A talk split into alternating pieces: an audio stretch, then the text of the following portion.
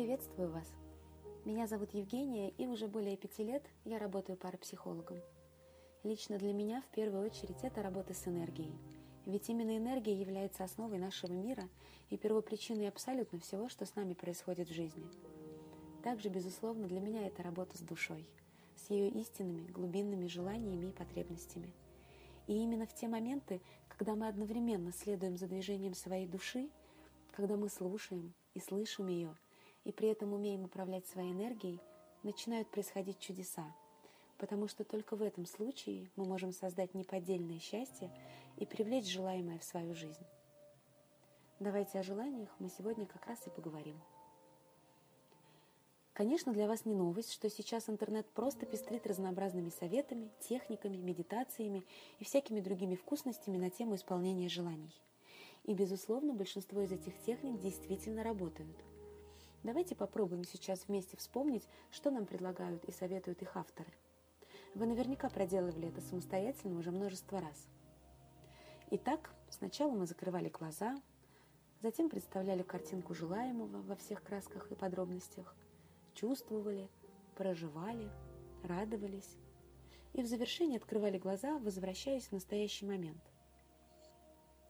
После этого зачастую проходила неделя, месяц, год. И вроде мы все правильно сделали, все по инструкции, слушали голос за кадром, а в итоге желание так и не исполнилось. И вот тут-то у большинства людей начинают возникать вопросы. А почему? Ответ очень простой. Все потому, что авторы этих чудо-медитаций по каким-то своим причинам забывали рассказать вам о самом важном. И сейчас именно это самое важное я и хочу вам озвучить.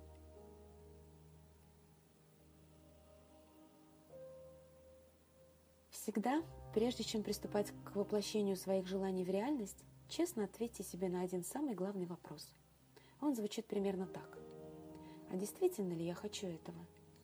Действительно ли исполнение этого желания хочет моя душа? И идет ли моя энергия в это желание? Вам изначально может показаться, что ответ на этот вопрос вполне очевиден, и к чему вообще все эти философские рассуждения. Но, пожалуйста, не торопитесь с выводами.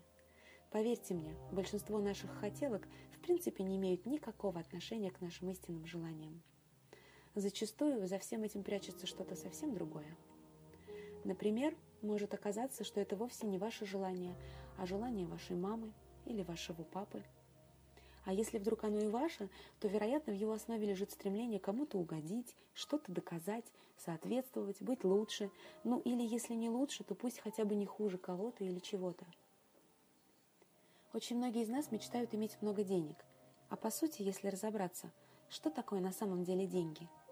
Для одного человека это определенная степень свободы, независимости. Для другого – возможность путешествовать, а кто-то третий мечтает купить на эти деньги дом или машину.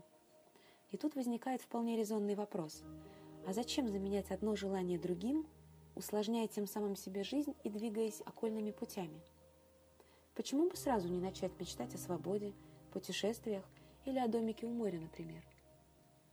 Или вот вам другая ситуация.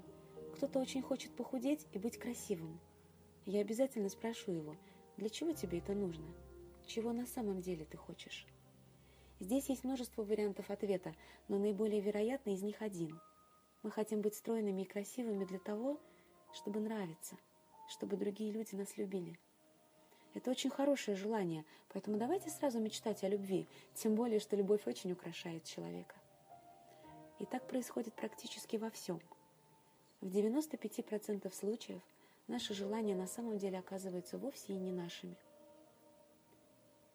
И в тот момент, когда вы научитесь видеть и чувствовать эту разницу, когда вы без труда сможете отличать ложные желания от истинных, вы очень скоро убедитесь, причем на собственном опыте – что желания, идущие от сердца, от души, они всегда исполняются.